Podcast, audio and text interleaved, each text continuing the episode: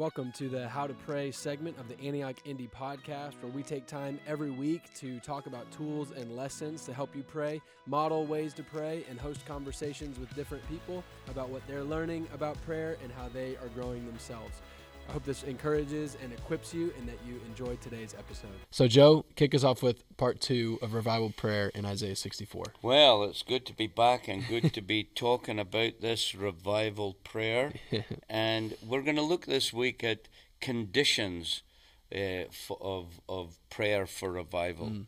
And the first thing, first point is this in verse 4 it says, For since the beginning of the world, men have not heard, nor perceived by the ear, nor has the eye seen any God beside you who acts for the one who waits mm. for him. Now, if you're waiting on God, the key thing is faith. We have to believe. Mm. You see, without faith, it's impossible to please God. Right and we need to activate our faith as we're waiting for, for the Lord mm. to minister to Him. So by faith, we get into uh, God's uh, presence. So and we need to, uh, it says in verse 3 the mountain shook at your presence.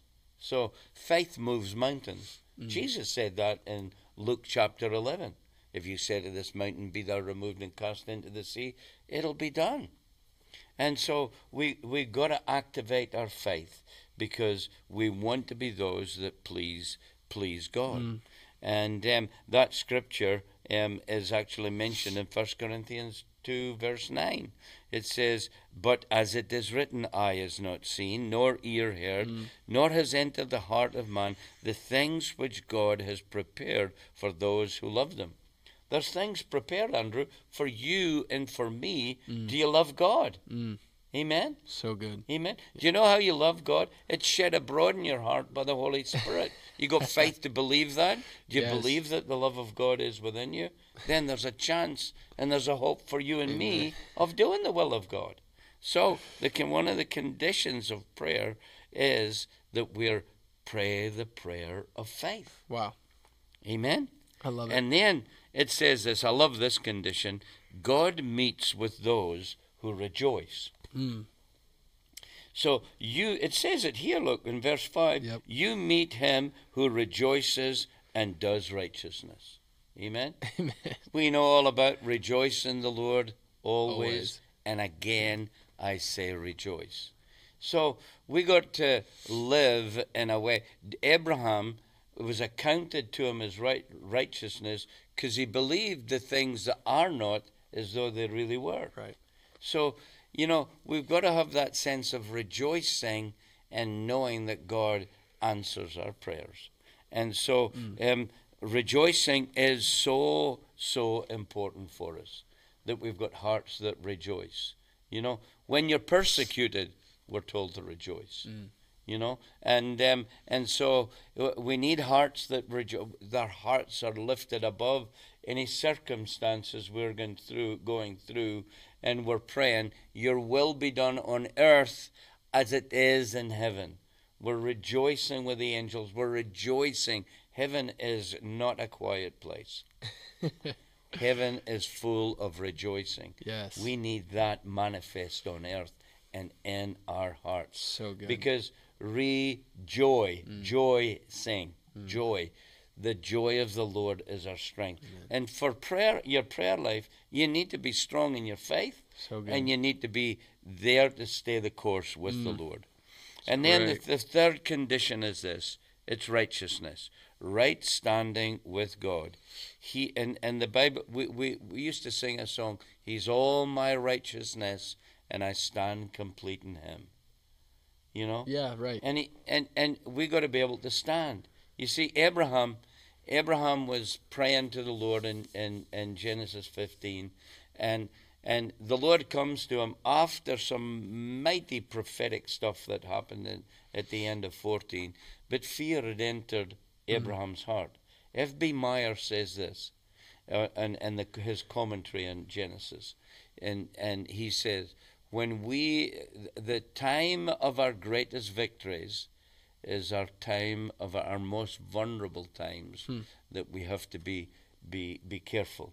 And God comes to Abraham, fear not, Abraham. Hmm. I am your shield, your exceeding great reward. Wow. And then, but but, you know, I don't have a I don't have an heir, Lord.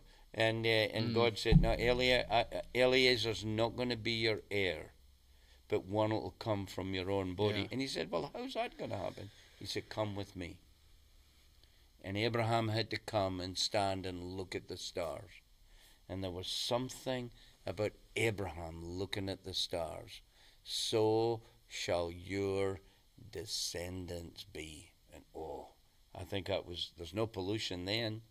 I believe that was, I think he had 2020 vision. Yeah. I think even God, I, I could believe that God even brought heaven closer to earth. Now mm. count them if you can. You know? Could you imagine that? Fifteen billion six hundred and twenty-five thousand four hundred and twenty. Oh, what's that twinkle? In in uh, two thousand and nineteen in Indiana. Oh, is is that part of the Antioch movement? And Abraham, the prophet, seeing down through the corridors of tw- time, and he sees this twinkle in Indy. He said, "I'll believe you, God." Wow. for what's going to happen in 2020 in Indianapolis.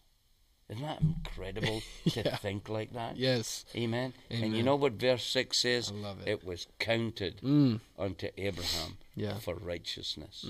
Amen. Because he believed God in the midst good. of it. The final point is it's submission to God's ways.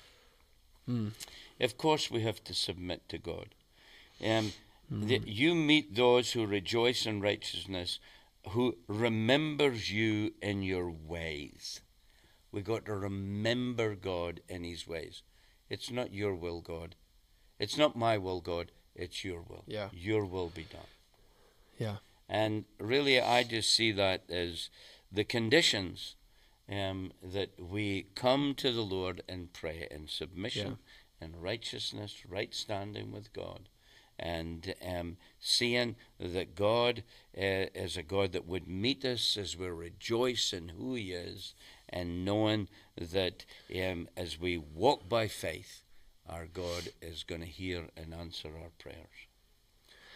That's so good. I think as you talk about the conditions of prayer, it none of those had anything to do with what I'm what I can come up with in prayer.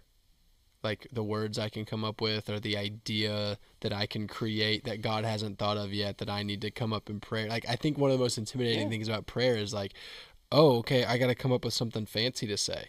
But all the conditions of prayer starting in verse 3 is just believing that God is who he Yeah. says he is and Yeah. does what he says he does, which mm-hmm. is like you or verse four, you're doing something that nobody's ever seen, ever heard of before.